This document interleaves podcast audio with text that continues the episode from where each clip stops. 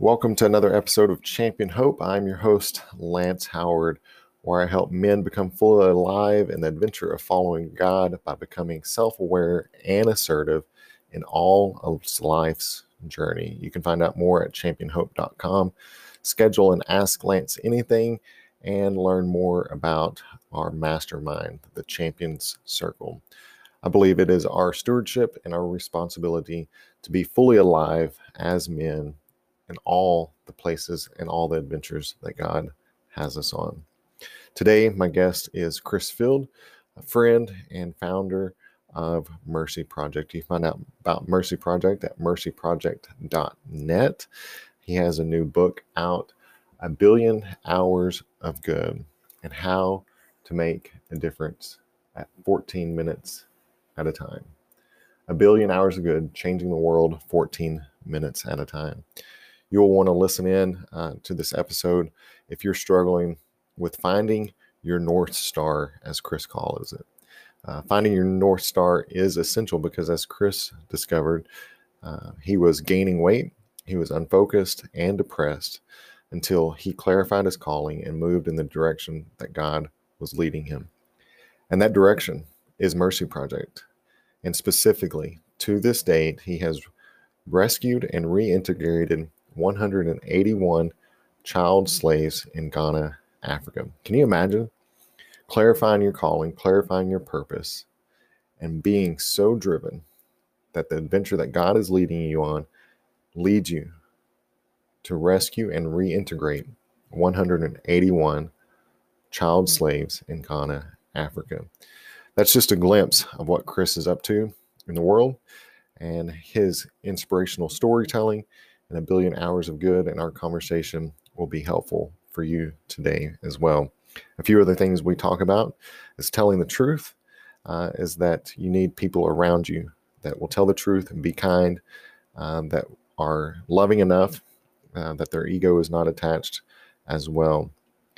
Uh, we need to line up opportunities, uh, and we line up opportunities by failing. And we need to realize that failing is in the same correlation, the same vein as faith. Uh, we need to get more comfortable with failing more frequently.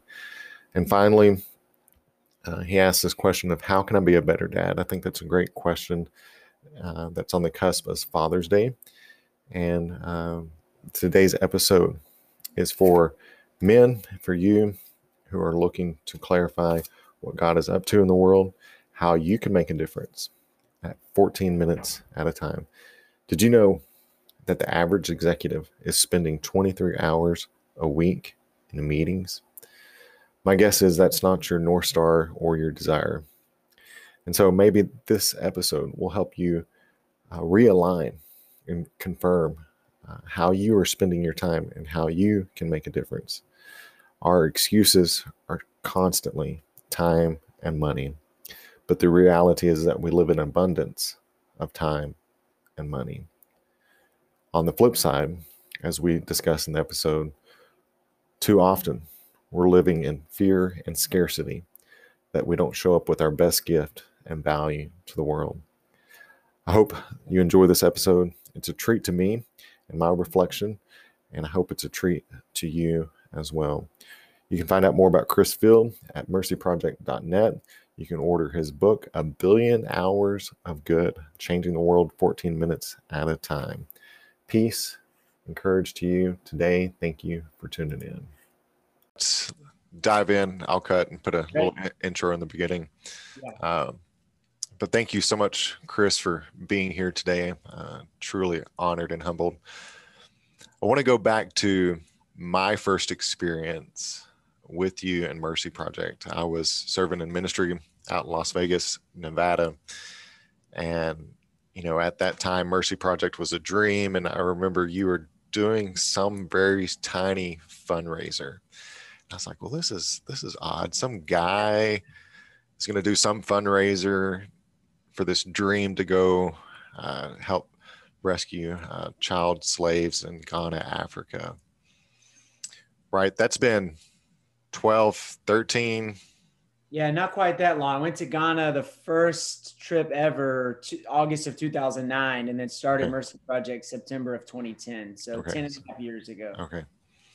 So in that time, my uh, belief in you uh, is just magnified, right? Because I know you as a person. That was just an interaction on a screen. Yeah. Chris, you're you're like one of those few men that when people get to know you, um, and especially as as many people have done, they cross the finish line there at Bryan College Station. Uh, you just have this presence about you that you allow people to stand up a little bit taller, uh, and I just thank you for that. Uh, how many how many children have y'all rescued to this point? Yeah, so Mercy Project has rescued and reintegrated 181 kids. Oh, yeah, back into their families. So Wow, wow, Yeah. it's mind blowing. So. yeah, we're gonna we're gonna dive in uh, to your new book a billion hours of good um, but i just want to kind of kind of set the stage for the the creativity uh, that you have behind you um, that that first and only mar- excuse me first and only marathon i've ever done was with you guys i did a half marathon as well but as you as you round that last little corner you know you have all these signs and at that point there was 20 something, I think. yeah. Uh, just an overwhelming sense of emotion of all these kids that you've rescued. Um, where, take us back. Where did the vision come from uh, for Mercy Project? And, and, and here's why I ask because so many people, and men in particular, seem like they're adrift without a purpose.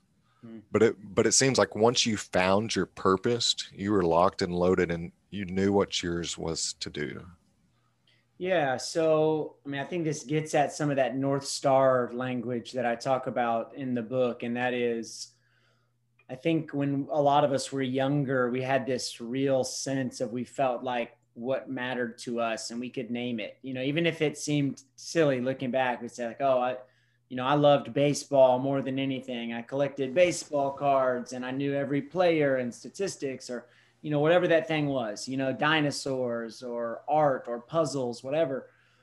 And then I think somewhere along the way, we we get so busy with life that we we forget like what what it means to really care about something and the daily duties just stack up so much and you know i always ask at the, the course that i teach at texas a&m in the business school i always ask my students you know the first class i talk about north star.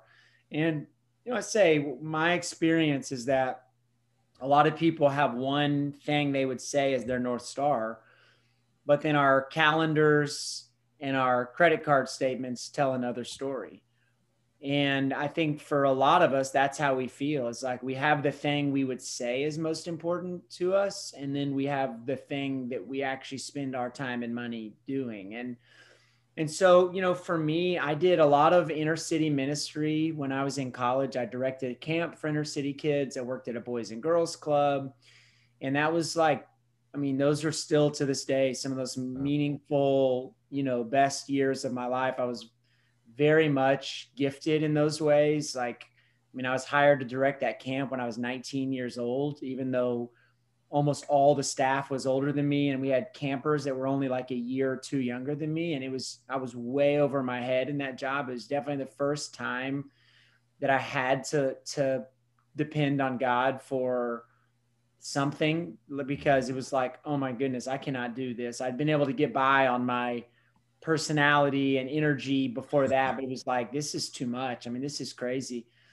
So I, I really loved that. And then i i graduated college was going to be thought i wanted to be a lawyer thought i wanted to do like poverty law and worked really hard did great on my lsat got a full scholarship to law school and a semester in not even a semester in i was like no this is not this is not for me. Like this is just, i don't enjoy this i'm not interested in this material and so i was a youth pastor that was my degree was pastor so i was a youth pastor for a couple years and then I was a pre- preaching pastor for a couple of years. And I like to tell people that, and I people take it as a joke, but I'm actually being totally serious.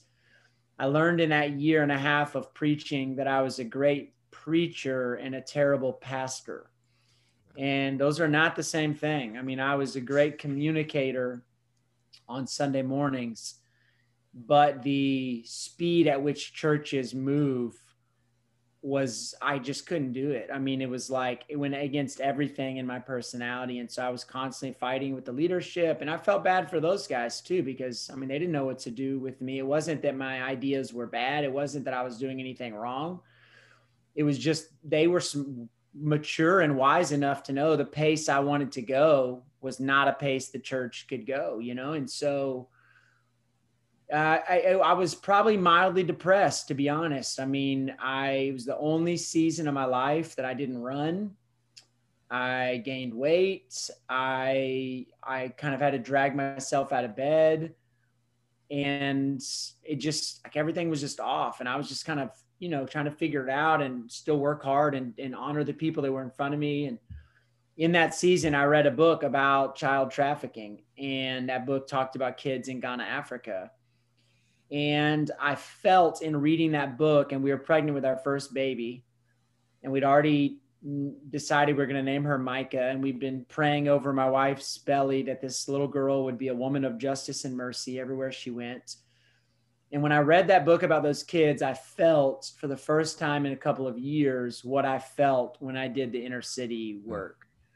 And so I Googled and called the author of that book. I didn't know her found her phone number, asked her if I could go to Africa with her. Three months later, I went out on the world's largest man made lake, met these kids, came back to the suburbs of Dallas where I was pastoring, and we started raising money for her organization. I mean, uh, you know, I, I was 26 years old. None of my friends had any money, but we all had time. So we did things like eight of us ran from Dallas to Houston, just taking turns in a relay, sleeping in the back of a van, eating fast food. We broke the Guinness World Record for longest kickball game, played kickball for 50 hours in a row. You know, we did all this crazy stuff, raised a bunch of money. And in that journey, I went back to Ghana two more times in those nine months.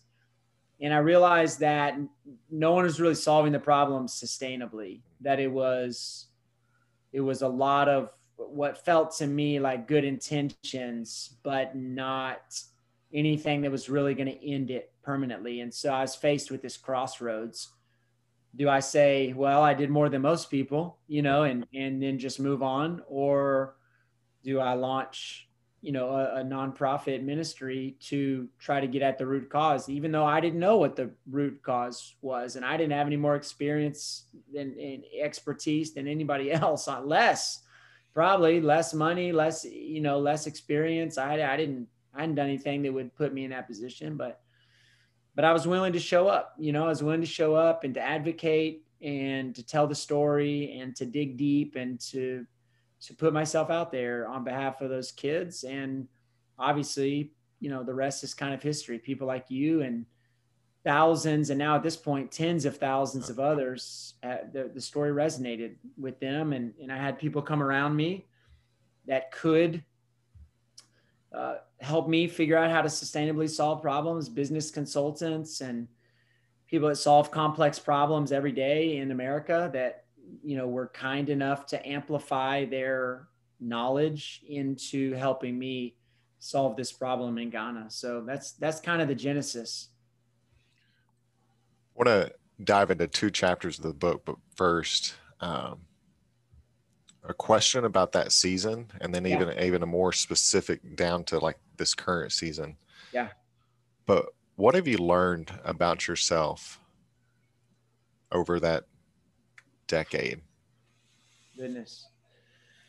I mean, I've definitely learned that I'm better at starting things than I am at maintaining them. So, you know, I think that te- the fact that I'm still doing Mercy Project 10 and a half years later is really a testament to how much I believe in the cause and honestly to a board that has really affirmed my uh, entrepreneurial spirit. And instead of viewing that as a threat, mm. they view that as an asset to Mercy Project. You know, that uh, I have my hands in several things, as you know, and and my board is just really I, I think they saw in me that I was a starter more than a maintainer, but that Mercy Project was still so young when I would have probably naturally wanted to roll out that it it might have failed. Mm. And so the way to keep the organization most healthy was to let me scratch that starter itch on other ventures and things that would ultimately only reinforce Mercy Project. You know, like now the book, the speaking that I do all over the country. I mean, every speech, the story of Mercy Project's woven through that speech. I mean, it's not a sales pitch for Mercy Project, but that's so much of who I am. And so when I'm standing in front of a thousand hospital CEOs, like I was last February, the last speech I gave right before COVID, I'm not asking them to support Mercy Project, but I'm using the story of Mercy Project to support the kind of response we need to have when we see people in pain. Mm. And ultimately, that's not a bad thing for Mercy Project, right. you know, yeah. for those people to hear um, what I what what I've do what I've done and what the what organization has done. And so I think that's probably the number one thing is it's I'm not a I'm not a maintainer. I find my joy and passion in starting things and I need to have good operational people around me. Uh, and I think the second thing is the, the what I would say is the most important is just like people people just matter so much. Like you know i am so grateful. Every leader you see every visionary you see every successful person you see they would absolutely not be where they are if there weren't a thousand people 10,000 people 20 50 100,000 people that hadn't come alongside them way before they had earned the right to mm-hmm. to for people to come alongside them and so you know i i almost feel guilty sometimes you know because it's like I'm the one that gets to do the podcasts and write the books and stand on the stages. But that road was paved with so many people that believed in Mercy Project and Chris Field way before they should have. And, you know, I benefit from that, you know, and Mercy Project benefits from that. And so the way I, the way I try to honor those people is just by continuing to bless them, by continuing to affirm them, by continuing to speak courageous truths into their lives and and when I can to to remind them that I'm where I am in many ways because of their support, you know, and not to take that for granted or to to grow too too big for my britches, if I will, if you will. So I think that's the two things I've probably learned um, most along the way. So in this in this current season, and I'm going to dovetail into the the watermelon chapter. Yeah. Um, this this idea of self awareness, this idea of having people at your table that are telling you the truth. It's hard. It's difficult. And and before I go further, uh, the the watermelon, right? The the the Vaseline. Just just tell us the quick what what this what this is. Yeah, when I was a kid, I used to go to the pool around the corner from my house. We had a, a summer family pass. It was probably back then, it was probably like $99 or something for the whole family, unlimited swim. And we lived about a half mile, maybe three fourths of a mile from Thomas Pool. And so my sister and I, we were old enough to be able to ride our bikes down there and we would swim. I'm pretty much every single day. We'd be at the pool from like one to four o'clock. But every summer on July 4th, they would have all these fun games at the pool. And one of them is that they would cover a watermelon in Vaseline. I mean, gobs of Vaseline. And then they would drop it in the bottom of the deep end. And all the kids would dive in at a time. And the winner was the person that could bring that watermelon, not just to the surface, but then get it out onto the onto the side of the pool. And when I started writing the chapter about telling the truth, that it, that I remembered that story or that those July 4ths and just how somehow in in our current culture and I think especially in Christian culture the truth has somehow become like that slippery watermelon that we feel like we can't quite grab onto it. It just it barely eludes us. We think we have it then it's not there. And I think this is just like such at our demise. You know, I think that this culture of tiptoeing around, um, you know, and then I won't cut in front of what you're probably going to say, but you know, the other part of this is most of us are either good at telling the truth or being kind, but few of us are good at both. Right, right. And so, you know, when, when some people hear this, they're going to think like, oh, I have no problem telling the truth. I'll tell people exactly what they need to hear. I'm like, yeah, that's not that's actually just as harmful you know like when people come onto facebook with machine gun words of truth you know where they're just mowing down everybody that doesn't agree with them as though any opinion contrary to theirs is you know complete idiocy and there's no way a reasonable person could ever think that i mean that's just as harmful as not telling the truth. And so telling the truth well feels so elusive to us and i think that's come at our own demise. Yeah yeah. So so telling the truth is a is a tricky and, and sticky uh, thing. Sometimes people get ahead of themselves in in guarantees or um, false promises that maybe they got ahead of themselves a little bit um, but right you have this watermelon vaseline on it You're going down the deep end. I've played this game numerous times. Yep.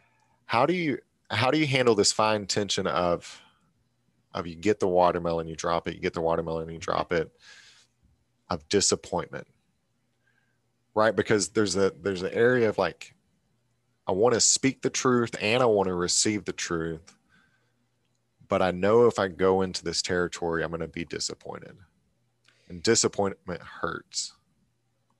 Yeah, I mean it does, but not as bad as getting mowed down by something everybody around you saw coming and nobody told you. Yeah. You know, and I think that's you know, the first thing I would say is we have no right to go and speak the truth into others until we're willing to receive it about ourselves. So the first place I would start is finding those three, five, seven people around you that you love enough and that you know love you enough that you'll actually listen to what they say.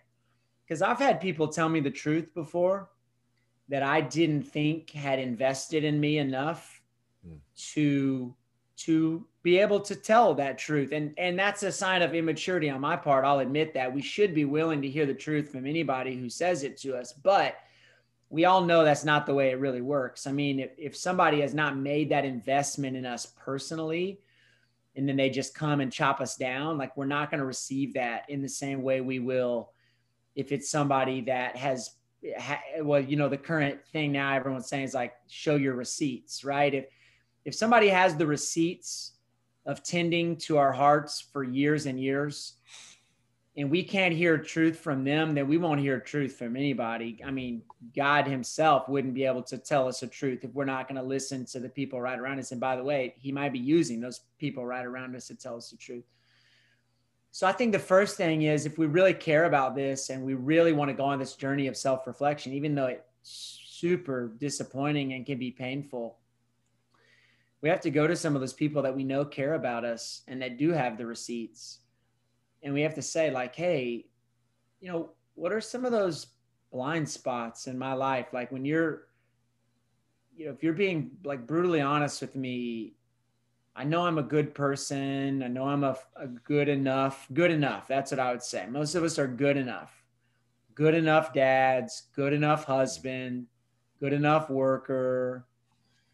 It's like that's fine if that's the goal but I think that's why we feel so empty is that that's we we know that's really not the goal. We feel like there has to be something more. And and so I think we have to go to those people and say like, "Hey, I don't I don't want to be good enough anymore. Like where are those places where I really am failing as a husband, as a father, as a friend, as a coworker. And, you know, and then we have to take those things. We're probably not going to be able to do them all. And so we have to lay them out against our North Star and say, okay, like what matters the most to me? Maybe there's, maybe there's ways I could be a better employee and make my company more money and, and make, be more successful on this ladder.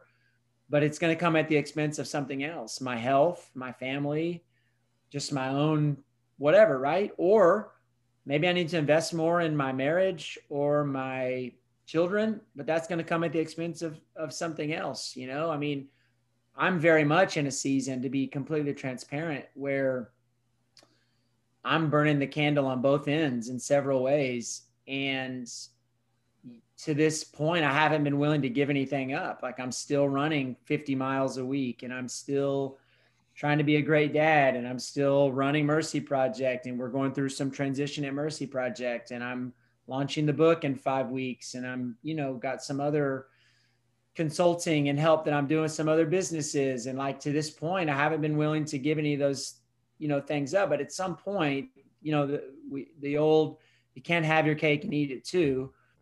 If we're probably going to get four or five or seven truths that are uncomfortable and we're not going to be able to do them all at one time. So we're going to have to prioritize those things. And that's where having that north star is really so critical. It's like which of those things do we care the most about and so yeah man i think that's the place to start is asking those people around us to tell us the truth. And here's the thing.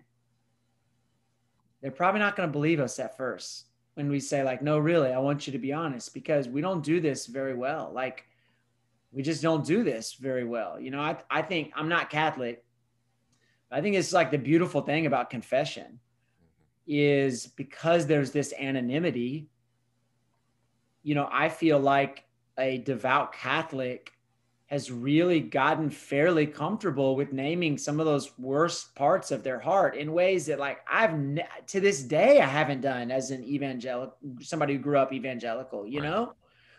I mean, that's just never been a, a, a, habit or a pattern in my life and you know there was this fad of accountability partners you know at some point in high school and college but that pretty much only revolved around sexual sin no other part of our lives which sexual sin's probably important in in high school and college, but it's no less important in my late 30s than it was when I was 20. That's for sure.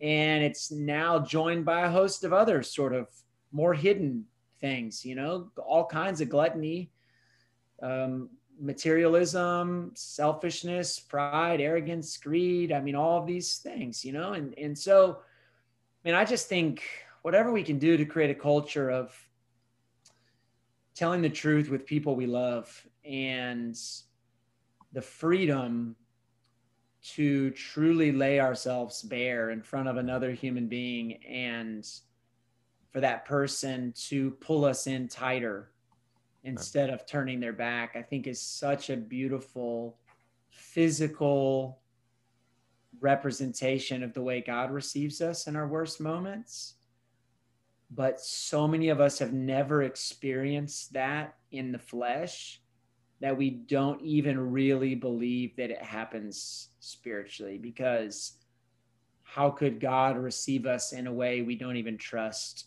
our best friend or our wife or our pastor to receive us, you know? I mean, so that's probably more than you bargained for, but that's all I have to say about that Forrest Gump style you opened up a can. Uh, so here, so here we go. Yeah, that's it. Uh, you can't have your cake and eat it too. Yep. Right. Season seasons come and seasons go, but more often than not, I hear people and men because that's who I serve. Well, it's just a season. Yeah. And then in 90 days, it, well, it's just a season. No. I'm like, how many? There, there's four seasons. We we got to say no. That's right. So if I'm going to put a reminder in my phone, Chris, uh, for 90 days from now, knowing that that you live by a different standard of beyond good enough right? What is it that you will have said no to that allows you to go to the next level in 90 days? Me personally? Yeah yeah. Oof. Man good question. Just today i had a call with somebody that was wanting me to partner with them on a venture that I know I could add value to. And there's, I mean, the whole time they were talking to me, my brain was like, no, no, no, no, no, no, no. You know, like there's no way, like there's no margin, there's no margin here. And so I think for me, it's taking the three or four things I have going and doing them with excellence. And and I'll be honest, I can't. I know a lot of the men listen. Probably most of the men listening are not pastors. They're not in ministry, and so they're gonna. This is gonna resonate with some of them maybe differently, but I still struggle a lot with this sense of like if I say no to this opportunity in this season, I might never get this chance again, yeah. you know? Yeah. Um, and I'm actually, this, I consider myself a bit of a wordsmith, so I'm a little annoyed. I can't think of this. What's the phrase, Lance, when, um, when you have this mentality of like, because you once didn't have, you sort of, you know what I'm talking about? I mean, I don't know if you're talking about the whole scarcity thing, right? Because if Yes. It, I mean, that, yeah, the scarcity mentality of like, you feel like you're never, even though you now have plenty, you remember when you right. didn't. Right. And so you're afraid to say no to the next thing because you think it could be gone right. at any moment. Because if you say if you say no to this opportunity, it's like, well, will it come again in a year or two years from now? Yeah. This could be this could be it, right? This could be the last time anyone asks me to do something like this. And I I would like to say unequivocally that that scarcity mentality has maybe done more harm to the American man than than most any other thing outside of the spiritual realm. Um, that sense when it comes to our working worlds, when it comes to saying yes to opportunities, when it comes to looking over our shoulders, knowing that we've had the conversation with our wives or our children that we don't have capacity for more and we don't want them to overhear us saying yes like that scarcity mentality is so crushing because we end up saying yes to so many things that do not give us life. They do not make us better human beings. They do not make us better fathers. They do not make us better husbands. They do not make us better men of faith. They're just they're just another notch on a belt that we don't even want to wear. Yeah. And so it's like we're we're we're adding feathers to a cap that sits in the closet and nobody sees. It's like no one cares about that thing. You know that, right? Like no one cares. It's like when people joke about like, you know, I I, I don't want to wear this because I think I might have worn it last time I saw these people. It's like newsflash, those people don't care how you dress. I promise you, if you don't remember if you wore that the last time you were with them, they absolutely do not remember. But we've overvalued ourselves so much in some of these things that really matter the least. And that scarcity mentality just fuels that so hard. So I think for me, it would be to go back to your question and not dance around it. It would be there's three or four things I'm doing right now that that I really believe in and that all accomplish an important goal I have in my life. And I will continue for the next three months and well beyond to have to say no to other really great opportunities, stuff that two, three years ago I would have killed for a chance to have. I would have been like, oh my gosh, are you kidding me? Yes, yes, yes, I'm in, I'm in, I'm in. But I have to remember the the North Star and remember why I've said yes to things I've said yes to. And instead of doing a bunch of stuff with mediocrity, do a few things really excellent. And and and just keep committing to that and asking like am i doing this with excellence? We've kind of forgotten what it means to do something with excellence. I mean we don't even know you know and then we're frustrated that our kids don't follow through on stuff. And it's like of course our kids don't follow through on stuff. They're being raised by a generation of parents who doesn't follow who don't follow through on stuff. I mean come on. So i think just really the the things that i'm doing right now is being committed that those are the things i want to be excellent at. And everything else as great as an opportunity as it might be as nice as the people might be just politely declining and saying, you know, and this is what I like to say, and this is sincere for me. I'm in the middle of a couple really important projects right now, and I wouldn't be able to give this the time it deserves. And yeah. so, thank you for thinking of me, and I hope we might have a chance to work together in the future. But for now, I need to to maintain my commitment to these other projects. So, so scarcity, saying no, uh, knowing knowing your own value and worth that you're able to, to offer the world. I mean, this is one of the premises of your books is that yep. our our lack of confidence is limiting our ability to go out and offer something to the world. Totally. Um, and even more so, you, you bring up with men. I mean, just I'm two hours removed from a, a scarcity moment myself of uh, a business project opportunity, personal development stuff that I misspoke on the price. And, and so Jessica and I are having a conversation about like, oh, it's double what I thought it was. Yeah. Am, am I worth it? Is the future of what I'm doing and up to worth this leadership opportunity? Yeah. So it happens all the time. And so yeah. on, on this whole watermelon chapter still, uh, people have on average over 6,200 thoughts a day. Yep.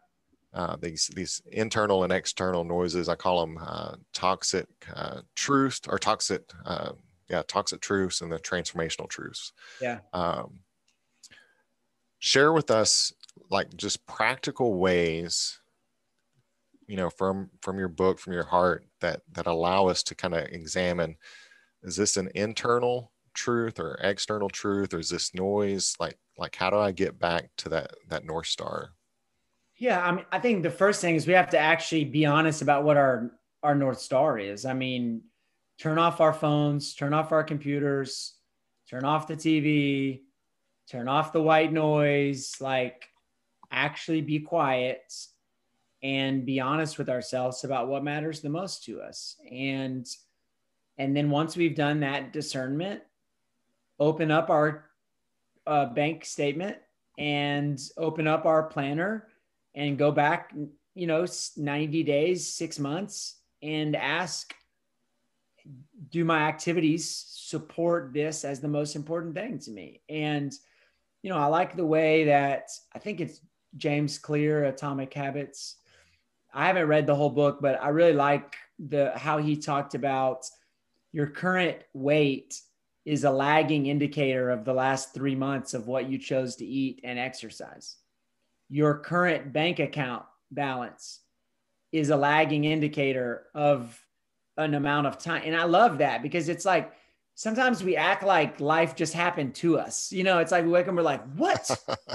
How is my bank account? This is crazy, people. I don't have any money in my bank account. Like, this is no, this has to change. It's like, you know, that bank account has almost nothing to do with today. I mean, completely disconnected from the realities of today.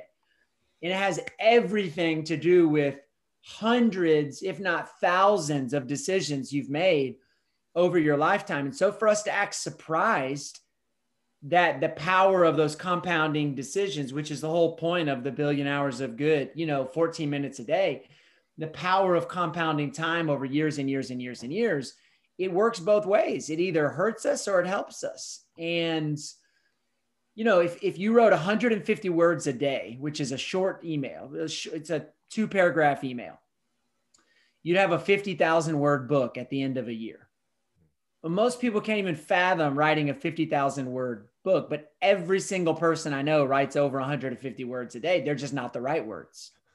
They're not writing 150 words with intention. They're just writing the 150 words reactively that that's right in front of them. And, and the funny thing is, so many of those emails we're responding to, we don't care anything about it. We're frustrated, we're annoyed. We could delete it or say no, thank you politely, and it would have no effect on life. And we sit there and labor over a response, right? Yeah. Could have taken that same amount of time, written about something we cared about and we felt passionate about, and in 365 days we'd have a book. People say, well, I don't want to write a book. Like, okay, write about your own childhood to give something for your kids or grandkids to have like write a book just for you just for your own therapeutic mind for your own heart for your own spirit you know um, so you know i think what i would say is we've got to first be honest about what is that North Star and then see if we're actually living into that North Star. And then that's going to force us to make some tough changes, you know, and to say, okay, if I'm not where I want to be, what do I really need to do to change? And this is where the majority of people they fall off. Like we do, we do what we've always done. And we're such creatures of habits and comforts. And even when it's the wrong activity, if it's the activity we're comfortable with, we keep doing it.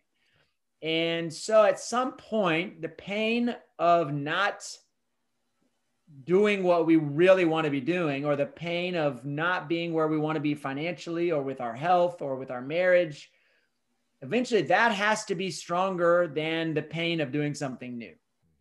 And until it is, we won't change, you know, and, until as long as we are valuing comforts over uh, purpose, as long as we're valuing, com- valuing comfort over uh, meaningfulness, you know, over transformation, over legacy, then we're probably not going to do those hard things, or else we would have already been doing them.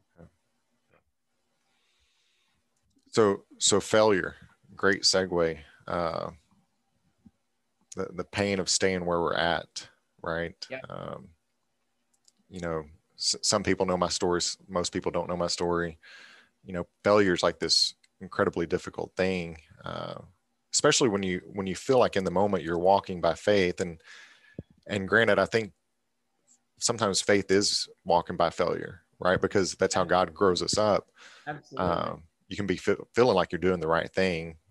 100% uh, but in that in in suffering and in the pain god grows us up but but many times what you're referring to like staying in that place of comfort. Yep. It's our north american culture right? Uh, 100% so so how do we as individuals humans men husbands wives live with courage right? Because if we're living with courage we're living from our whole heart. And you mentioned in, in the in the book on on the chapter about failure. Yep. Is that we're ultimately like pursuing the wrong goal uh, because many of our, our goals, frankly, don't inspire us. Right. So, so share on possibly like a like a super recent failure, um, but also just just kind of speak into that that place as well of, of how failing forward helps us actually to to continue to grow. Yeah, I mean, I think I told you before we started the actual formal part of this podcast. You know, uh, my I had a chance to sell a bunch of copies of my book to uh, to a school district that was going to potentially buy one for every one of their teachers and staff. This was a huge school district. I mean, it would have been huge, huge opportunity for me in this book. And they they declined. You know, they they they said no thanks, and I was you know, super bummed first and then then frustrated, then annoyed, you know, all the little continuum. And then I was just like reminded, like I always want to take those shots. I mean, I always it was a stretch to think that they were going to buy 2000 copies of this book for me, you know, but I always want to be the guy that takes those shots and that that that lines up those opportunities and that that steps out there in in faith and in courage, not knowing what the response is going to be. And I I would say, and I say it in the book, if you haven't failed recently, either you're not doing hard enough things, you're basically sandbagging, or you don't actually know what failure is because you actually probably have failed and you just don't realize it because you're just not being self-reflective enough. So, you know, that I all if I'm not failing a couple of times a month, then I'm not trying stuff that's hard enough for me. You know, I talk in the book about I I've took piano lessons for about two two years and I mean, I couldn't read a, a note of music when I started. When, when I dated my wife in high school, I couldn't even sing the melody of songs. And this is a guy that grew up in Church of Christ where people were singing four part harmony all around me. And I don't know what I was doing all those years, but I'm sorry for the people that sat around me in church because I mean, I was literally 18 years old, and my wife, who has a beautiful angelic voice, would sit there next to me on the swing, porch swing on her parents' front porch when we were dating. And she'd literally sing the melody until I could hear in my ear like that I was singing with her, you know, and and so carry that into adulthood where like I'm fine with the melody now, but anything beyond that is a stretch. And I'm like, you know what? I'm gonna take piano. Like I'm gonna learn how to play piano. And I found this piano teacher, and she's like, I don't have any adult students. I don't really do adults. Adults don't stick to it. I'm like, hey, you got the right guy. Like, let's do this. So she's like, you know, on Tuesdays working with my nine year old daughter and on Fridays working with me, you know, and but we're doing the same stuff. And, you know, now uh, I, I can play most of Für Elise, you know, Beethoven's famous uh, song. The first part of Für Elise, full disclosure that everybody knows, is a, a bit easier, quite a bit easier than the middle parts, which nobody knows. I don't, I don't really know the middle parts, but the first part I'm very good at. But it took me two two years, two and a half years to learn that, and I did that. Did piano partly because I think it's really, really good for us to do hard things mm. and for us to do things that don't come easily and for us to do things that we are going to fail in because I think it makes us less scared of failing. And if you look at some of the absolute just most innovative, creative people in the world, they could not care less about failing. Like Elon Musk on a on a list of 20 of his fears, failing at small one-off projects is nowhere. Now he has he's got other issues, right? Don't get me wrong. He's got his everybody's got their stuff.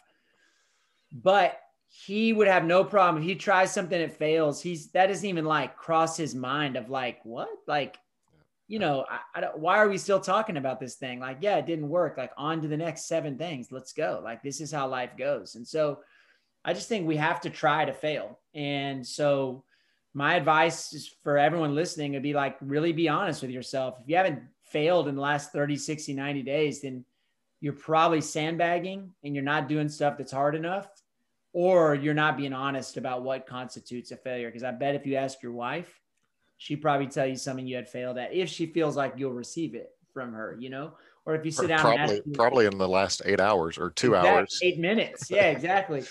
um, or if you sit down and ask your kids, hey, how, how can I be a better dad? You know, I really want to be a better dad as as you understand me as you understand our relationship how can i be a better dad for you like what where what do i do that's not really helpful to you or that doesn't make you feel safe?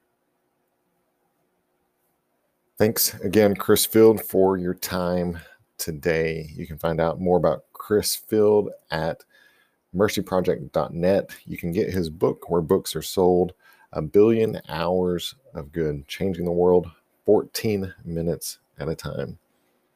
Did you hear in the podcast that we have 6,200 thoughts a day? Minimum. Our brains are nonstop, and we live in an anxious culture. And too many times we have this anxiety that paralyzes us from not doing anything. And so, so thanks again, Chris, for challenging our assumptions and how we can just truly begin to make a difference by showing up with 14 minutes a day. But my guess is is that you're going to have to choose to say no. More specifically, what is that adventure that you need to say yes to today? It's the simple things of life, the 14 minutes that change the world. So, what do you need to say yes to? And how do you begin to say no to more of the noise around us so that we can be difference makers and be fully alive in the adventure of following God? I'm Lance Howard. You can find more at championhope.com. Thanks for tuning in. And remember, a champion on the outside is built with hope on the inside.